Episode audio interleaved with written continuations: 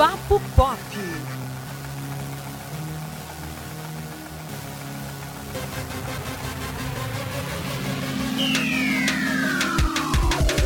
Olá, ouvintes do Papo Pop, estamos de volta e. Finalmente. Né, Antônio? Finalmente estamos de volta. Começando aí 2021, um pé direito, apesar dos pesares, mas aí já temos vacina, esperamos aí tomar o mais rápido possível, mas por enquanto vamos respeitando a fila, pessoal, tem Pois é. preferência e vamos ter muita boa vibração para que esse ano seja realmente muito bom e a gente consiga reverter toda essa situação. E para começar o ano bem também aqui no Papo Pop, nós vamos falar de Cidade Invisível, nova série nacional da Netflix, que é muito massa. Eu e Antônio, nós já maratonamos Sim, sim. e já vamos falar sobre isso. Justamente, Elton. Menino, que ideia maravilhosa. Eu fico pensando, por que, que alguém não pensou nisso antes, entendeu? Porque assim, o Brasil já vem aí numa boa leva de séries na Netflix, né? A Sim. gente teve 3%, que foi incrível. A gente teve Coisa Mais Linda, que foi muito. Que foi a coisa mais linda. Ah, maravilhosa. A Bom gente dia, teve- Verônica. Exato. é- ah, nossa. A gente também comentários. detalhou aqui no podcast, derreteu- derretemos nos em elogios. E agora Cidade Invisível, que é a- acho que é assim de todas. Apesar de Bom Dia Verônica também ter uma pegada muito é, BR.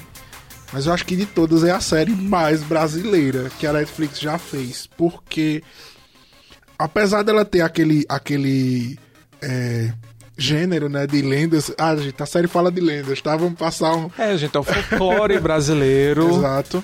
né? Então, é, é, nós temos figuras conhecidíssimas do nosso folclore, como Exato. Curupira, a Cuca, a Yara, né? Temos também, eu não lembro do Ruivinho, que é, É, o tudo bicho papão.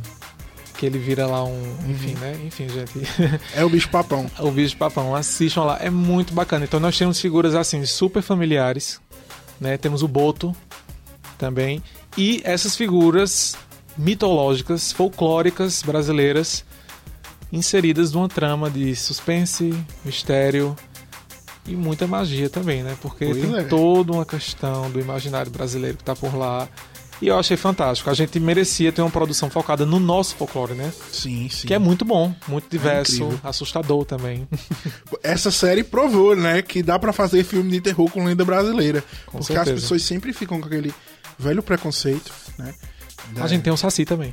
Sim, menino, é Temos como o Saci, o querido Saci, Saci, né? está lá também. Que inclusive protagoniza cenas maravilhosas, porque o Saci é... O Saci é o, é o é, da lenda mais BR de todas. Então ele é trollador, Sim, ele é menino moleque, malandrinho ali. Então ele é, é o personagem mais brasileiro de todos, que representa aí o nosso folclore. Então, é, ver o Saci assim numa representação bem. E a série também é urbana. é né? urbana, gente. Só que até o urbano da série é um urbano mais envelhecido. É, é um, é um bairro da Lapa, no Rio de Janeiro, que é mais. Que é, mais, é bem Recife antigo, só que no Rio. É, as Né? locações são bem mais suburbanas, né? Então tem toda uma questão estética muito bem feita. né? A Exato. fotografia é maravilhosa, inclusive. Mas é, é, mostra assim que eles vivendo entre nós, o que eu acho bem mais, mais apelativo do que se fosse é, as lendas naturais como elas acontecem mesmo, que seria na mata. Eu acho que, que deu assim uma roupagem muito legal Sim, a, a série, apesar de que a gente sabe que fica meio que preso aquela história de é, história brasileira só se passa no Rio de Janeiro, São Paulo, Rio de Janeiro, São Paulo. Mas, gente, pelo menos tá tendo, né? pelo menos está tendo, pois é. E eu também gostei dessa nova roupagem desses, desses personagens folclóricos. Até então a gente só estava acostumado com o sítio do Pica-Pau Amarelo, né? Que tem Sim. todas essas lendas por lá. Né? Em algum momento eles apareceram. Tem, tem a Cuca como a vilã principal né? do, do sítio. Mas aí a série vem, faz uma nova roupagem e muito interessante, porque realmente é, você são lendas que no imaginário sobrevivem até hoje. Sim. Né? A gente aprende na escola e vai repassando de pai para filho. Mas e aí, estão vivas até hoje essa lenda? Se são verdadeiras, entendeu? Então eu acho que a série conseguiu inserir todo mundo no Brincaram contexto com isso. muito interessante. E enfim, Marcos Pigol se arrasando Sim. na atuação. Maravilhoso ele. E assim, como é que a, a gente faz uma série que é totalmente brasileira e a gente explica isso pros gringos? Porque eles, ele- quando tem é, alguma história baseada em lenda gringa, eles não explicam, não. Eles não ficam explicando. E é isso que eu achei mais legal em Cidade Invisível, porque quando a gente começa a assistir os filmes estrangeiros, a gente que luta para saber quem é Sandman, quem é, né? A gente que luta para saber quem são eles. Então, a série, ela não explica de cara quem são aqueles personagens. Exatamente. Ela não explica quem é o Saci, quem é a Cuca, quem é, é a Yara, né? Ela não explica. Então, é, quem não conhece acaba conhecendo de uma maneira muito legal. Porque no início eles estão lá quase como uma referência, uma piada interna entre a gente e os produtores. A gente, eu digo, o povo brasileiro. Sim. e aí, é, no fim, é que eles vão explicando, né, quem é quem. E aí é, as histórias vão ficando mais claras e os personagens vão ficando mais bem desenhados.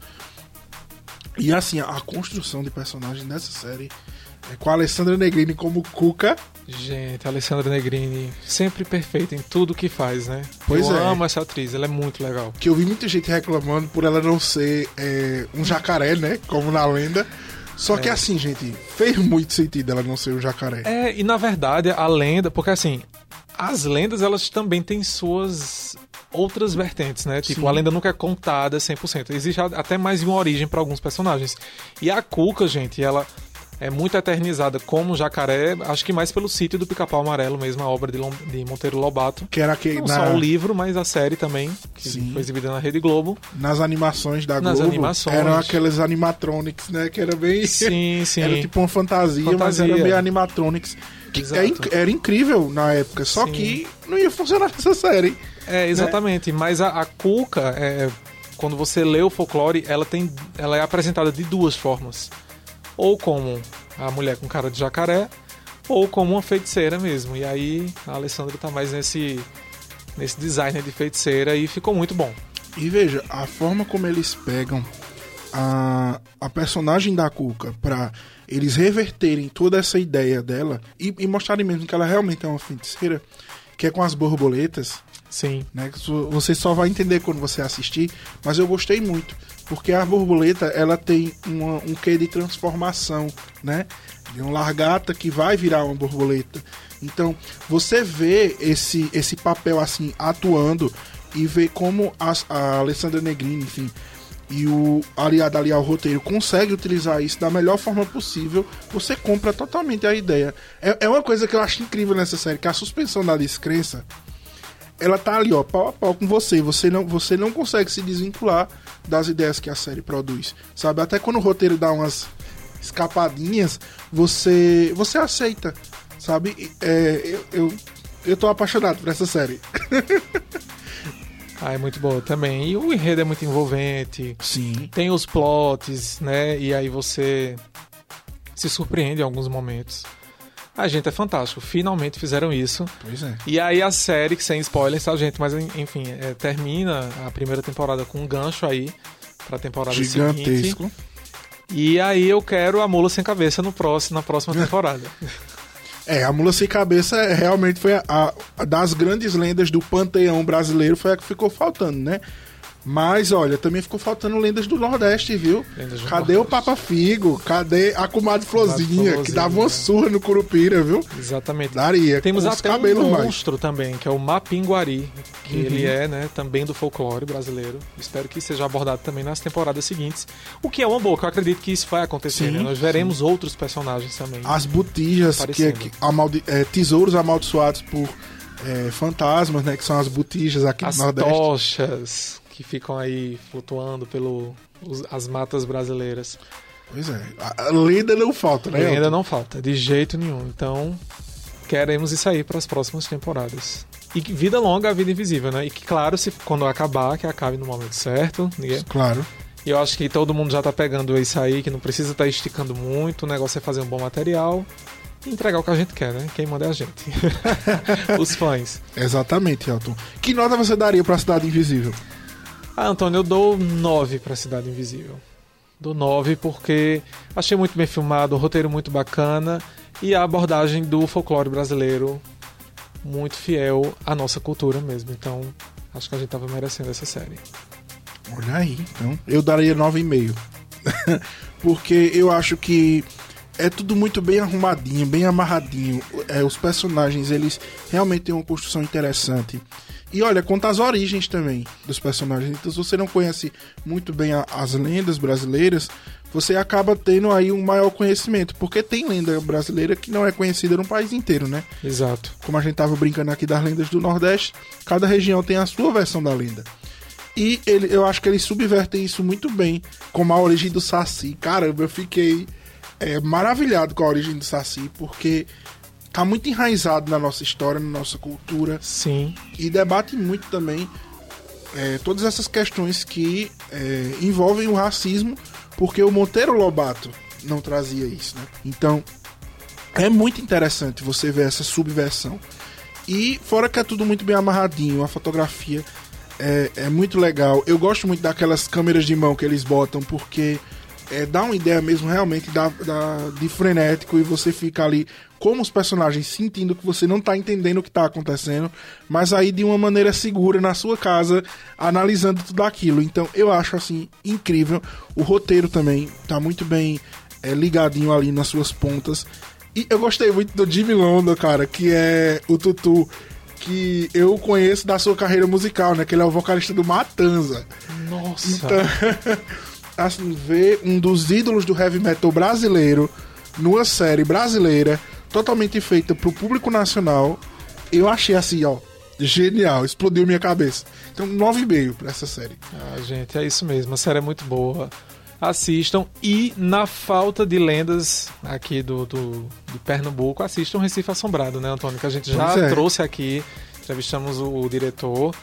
E, enfim, é um filme maravilhoso que tem as principais figuras folclóricas do Recife, né? Pernambuco. Enfim, um filme de terror bem legal também.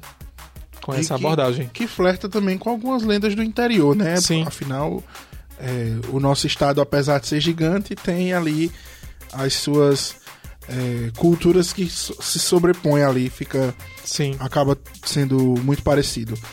Mas é isso, gente. Hoje foi bem curtinho. É só pra gente voltar, né, Elton? Sentir essa Isso, volta aí. Exatamente. Mas fiquem ligados, estamos de volta. Próximos episódios, muita coisa para abordar. E muita coisa mesmo, né, Antônio? Tem Pois filme é. chegando, série que foi lançada. Expectativas aí altíssimas. Altíssimas. Temos Então, que falar sobre Cobra Kai, hein? Por favor, temos que fazer um episódio pois aí é. dedicado a Cobra Kai e tantas outras novidades que ainda bem que estão surgindo por aí. Pois é. Então é isso, pessoal. Acompanha aí o Papo Pop. é, e continuem ligadinhos aqui também no nosso portal ne10interior.com.br, porque vem muita novidade por aí. Até a próxima semana. Falou!